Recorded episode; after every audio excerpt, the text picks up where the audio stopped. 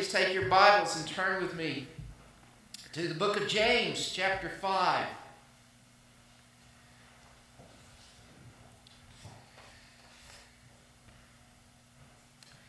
We're going to be reading the last two verses of the book of James, uh, James chapter 5, verses 19 and 20. I would ask you, if you're able, please stand together with me as we read from God's holy, inspired, inerrant, and infallible word.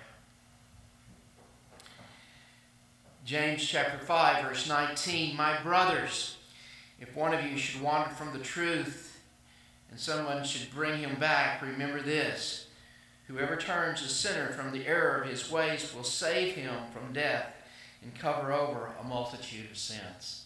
Thus far, the reading of God's word. You may be seated.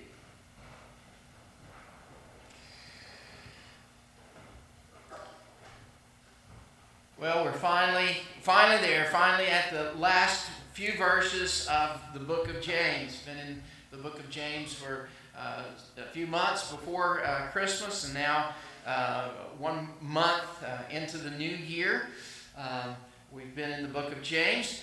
Uh, you'll recall that the letter that James wrote, you've been with us, hopefully you remember it. It's one of the earliest, if, if, if not the earliest book of all the New Testament books.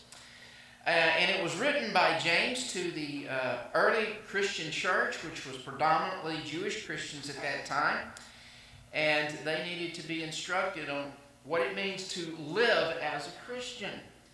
And so, what we see here is not what it means to uh, how you become a Christian, but it, it is written for those who've already become Christians. And he's saying if you're a Christian, you're supposed to look like it. And this is what it looks like to be a Christian. And so, James has dealt with issues uh, that, that Christians would encounter. If you're a Christian, how do you deal with trials in your life? He talks to us about that. How do you deal with temptations? How do you deal as a Christian with your finances? As a Christian, what is your attitude to be towards showing favoritism? As a Christian, how are you supposed to speak? What is your view of humility as a Christian? As a Christian, are you, are you patient? You should be patient. As a Christian, you should be a person of prayer and have a, have a, a Christian prayer life. And so we come now to the end of James's letter. And it seems kind of a, an odd way to conclude a book. It's not really a letter, it's not really a conclusion, right? It's not like we read in the uh, Apostle uh, Paul's letters when uh, he gets towards the end, he's kind of wound down and he begins to share personal remarks with different individuals. And he ends with a benediction. It's kind of a, what you would think of as a conclusion of a book in the New Testament. But that's not what James does.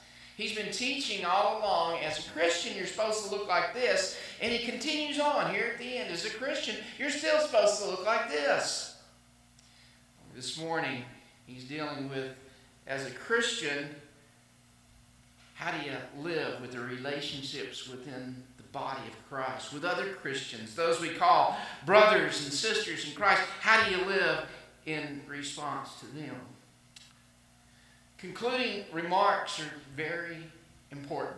I mean, the last remarks that you make to someone are, are usually so very important. Maybe you remember, uh, for those of you who have had children, you remember when you would send them out or they would be going out for some party or something, and uh, it was kind of the first few times, and uh, that they were going to leave the house to go to parties. You remember, you want to get in the most important instructions, save them for last. So this is the lasting thing that they're going to remember as they go out. That's what Jesus did, I think, with us. You remember his some of his last uh, uh, discussions with his disciples and with us. What do we find here? We find the Great Commission. And we find it over and over again. Jesus, in his concluding remarks, are now you're going to be my witnesses. Now go out and share the gospel with all creation. This is very important. These are my last words to you that you're going to, you're going to hear verbally right now. I want you to go out and be my witnesses. And even as he comes to the Apostle Paul in, uh, in Acts chapter 8 there, we see that, uh, um, that uh, he, he's telling Paul, You're going to be my witness. These are, these are the last audible words you're going to hear from me. You're going to be my witness. Jesus wants us to re- remember that. What he's telling us. It's very important for us to evangelize. It's very, very important for us to be about the Great Commission. So Jesus wanted to say, These are my last words too. I think the same can be said of James here. These are some concluding remarks that he feels are very important for the, for the body of Christ, for believers, for brothers and sisters, those of us who have been adopted into God's family. How are we to live? James, I think, is answering a question uh, for the church that Cain asked very early, back in uh, Genesis chapter 4 where uh, you remember he kills his brother and God comes and asks him, you know, where's your brother? And his, question is, am I my brother's keeper? Well, he's thinking that there is a negative response to that. No, you're not your brother's keeper. Come on, wait. But indeed, there is a positive answer to that. And that's what James is telling us here. Yes, we are a brother's keeper. Within the family of God, we are each other's keeper. And we need to be looking after each other like this.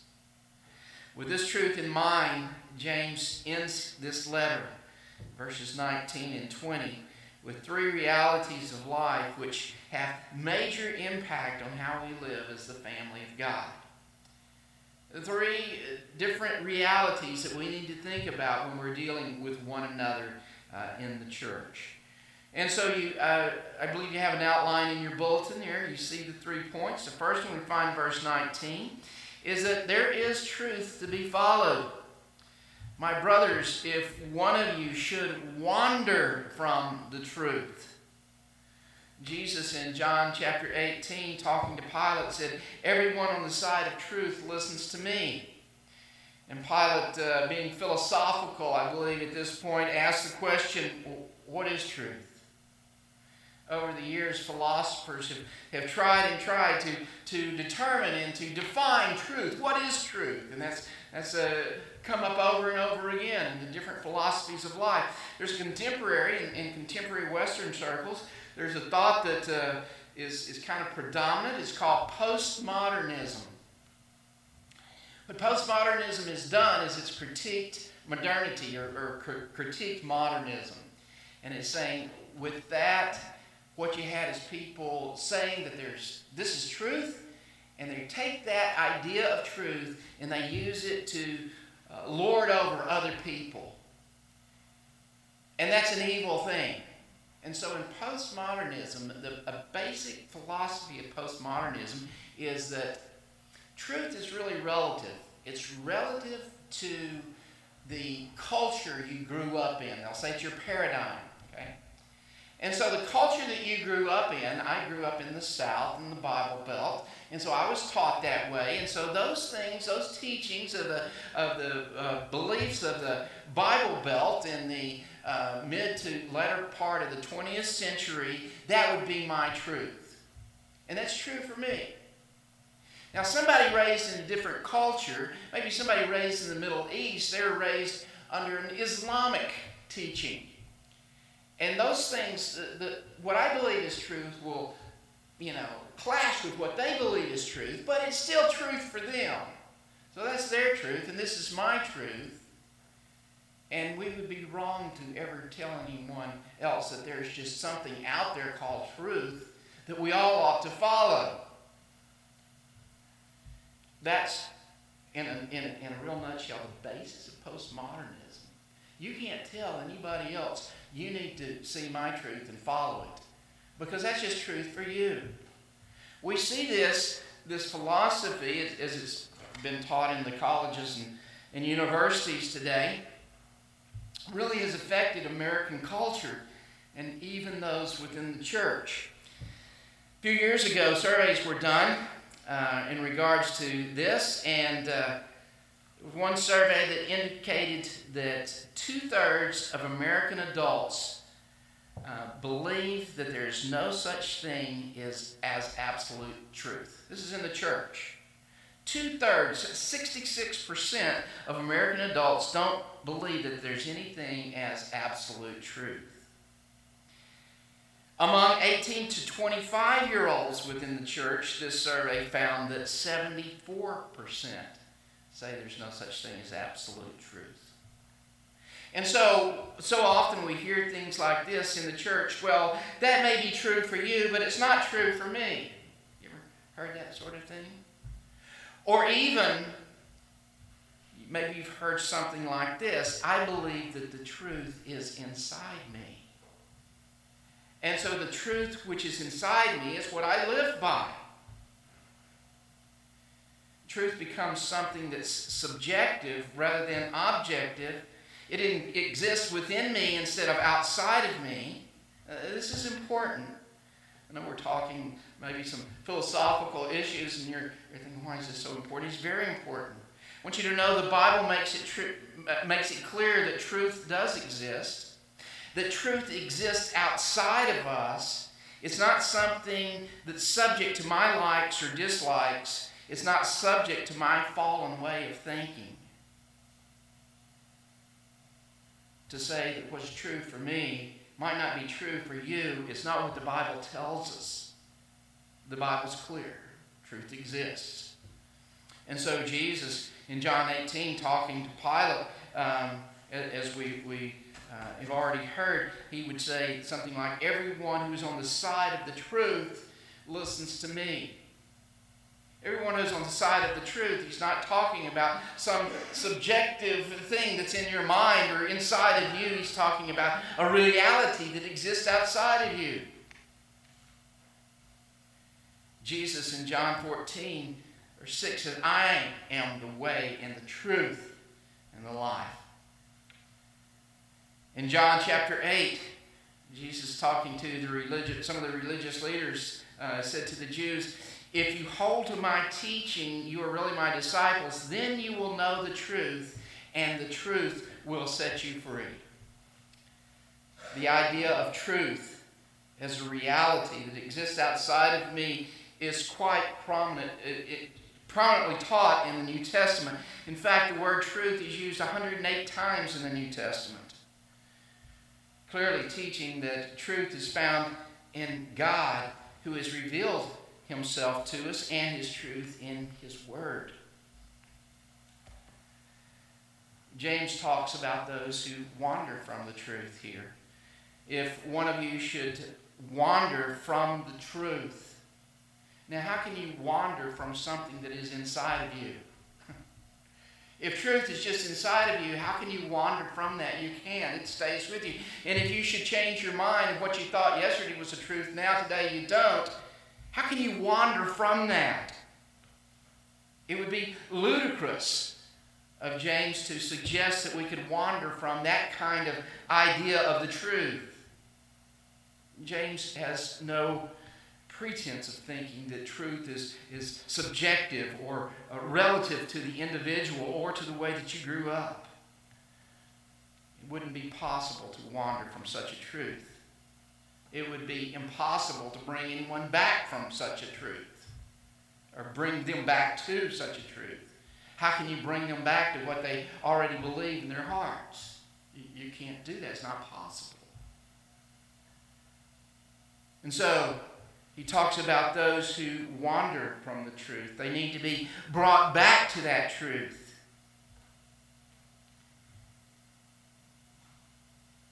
If you wander from the truth, it's not a good thing. That's the reason you need to be brought back to it. If they're believing it's what's not true, that's not a good thing. Um, what about those who wander from the truth? What of them? What, what about the, the lack of truth that they're believing? What happens to them? What about if you believe the lies of the world? What does that lead you to? We see what it leads us to in Genesis 3 where the very first untruth is spoken when Satan says to the woman, If you eat of that fruit, you will not die. Or the consequences of wandering from the truth that God had told her. Well, Adam and Eve wandered and they took the fruit. And as a result, death came to all men. Truth sets us free from sin, and it sets us free, therefore, from death. When we wander from the truth, death is the consequence. And so we see, first of all, in this passage, that there is certainly a truth to be followed. Secondly, we see that there's death to be avoided. Um, look with me in verse 20. Remember this whoever turns a sinner from the error of his way will save him from death and cover over a multitude of sins. Following the deception of Satan, the world has dreaded consequences. Death comes as a result. Following the truth brings life. Following the, the deception of Satan in the world brings death. I want you to listen to John, a uh, passage from John chapter 8 where Jesus is speaking to the Pharisees regarding the devil and his lies. And I want you to notice as I read it, if you want to look it up, it's John 8, uh, 44 through 47. I want you to notice the relationship between truth and life as opposed to deception and death. Okay? Truth and life on one side, deception and death, deceit and death on the other. John 8 44. You belong to your father, the devil, and you want to carry out your father's desires. He was a murderer from the beginning, not holding to the truth, for there is no truth in him. When he lies, he speaks his native language, for he is a liar and the father of lies. See the connection between deception and death here? He's a murderer, he speaks lies. Now, notice, uh, contrary to that, the, the, the connection of truth and life. Yet I tell you the truth. You do not believe me. Can any of you prove me guilty of sin? I'm telling the truth. Why don't you believe me? He who belongs to God, here's what God said. The reason you do not hear is that you do not belong to God. There's a connection between deceit and death as opposed to truth and life. James is telling us here death is something that's to be avoided. We avoid death by following the truth the truth of God, the truth that James has been giving us throughout this letter. This is the way you're, you're supposed to live. Now, there are those who would take this passage and suggest that uh, th- this verse, especially verse 20 here, would be suggesting that a true believer can lose his salvation. Uh, but I don't think that's the case, and so we're taking just a brief parenthesis here that don't believe that that is what this is talking about. Uh, one commentator put it this way If we make this verse merely an occasion to argue whether Christians can lose their salvation, we will miss the real impact James wants to make on his readers. He is again, with passion and forcefulness, warning his readers that genuine faith includes repentance for sin and a life of obedience to Christ as Lord. What James is saying in 520 is simply consistent with his view throughout the letter. His point is not that the true believers may lose their salvation by sinning, but that sinful, uh, but that sin, full grown, ultimately destroys the sinner, and that genuine faith compels us to flee from sin and to help each other do the same. To the very end, James insists on the lordship of Christ as an essential part of the gospel. Years ago, there was a, a, big issue over this whole idea of the lordship of Christ. There were those who were saying, yes, you can um, pray to become a Christian, and you are a Christian. It doesn't have to affect your life in any way. And that's certainly not what James is saying. It's not what Paul ever says if you are a Christian, it affects your life. It changes you. You are to live a certain way. And so, in, in dealing with this, this passage here to uh, believers within the body, living in the body together, he says truth is something important. Truth is something uh, uh, not to be wandered away from. Truth is something we have to hold because we need to avoid death. We avoid death by holding to the truth. And so, with that in mind, Paul or James goes to a third issue here. I believe that that we have ministry to give. Uh, we, we saw that there is truth to be followed, there's death to be avoided, And finally, within the family of God, there's ministry to give to each other in light of truth and death here. So back to the question that, uh, that Cain asked, and maybe we ask, are we our brother's keeper? Do we have a responsibility for the rest of the family of God? Absolutely.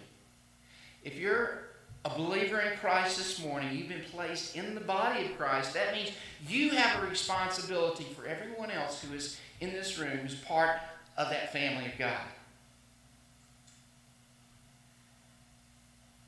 It only seems right that we would take responsibility for our family members, right? We do for our physical family members. One of them's in trouble, we do all we can to save them.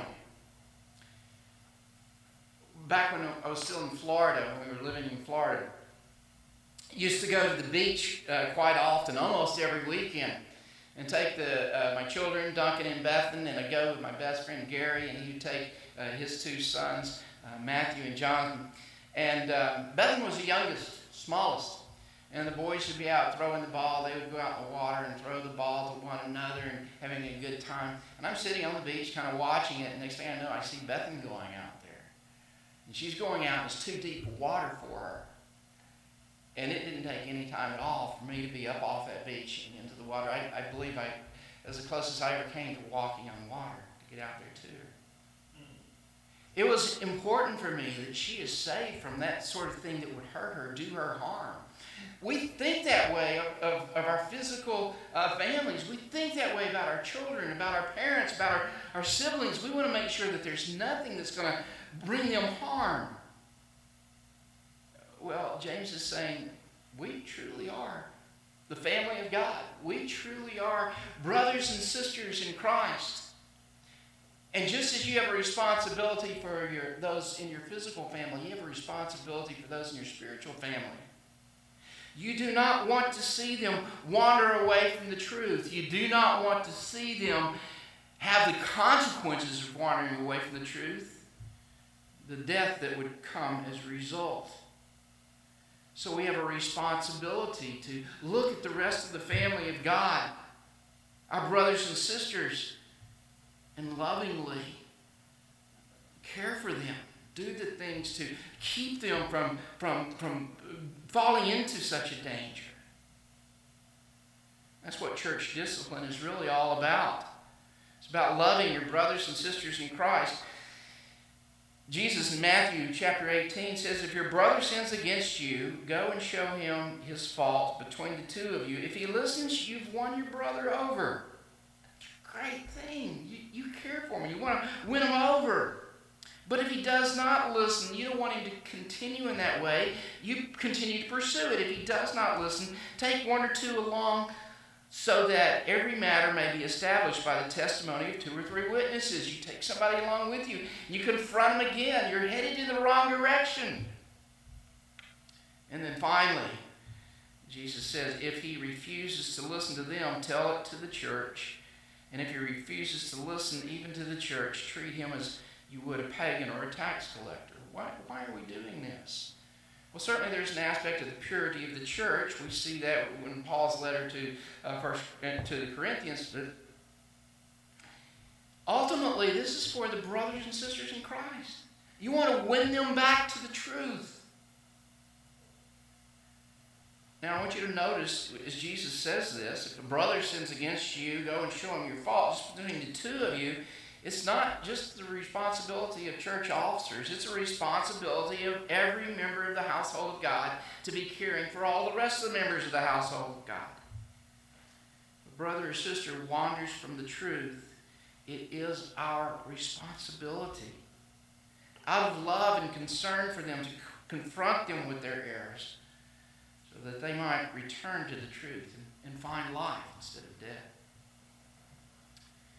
So, James, concluding with something that he sees very important. These are the last words I'm going to write to you. In this very abrupt conclusion, he reminds us that we're part of the family of God and we're responsible for one another. We're responsible to hold one another to the truth.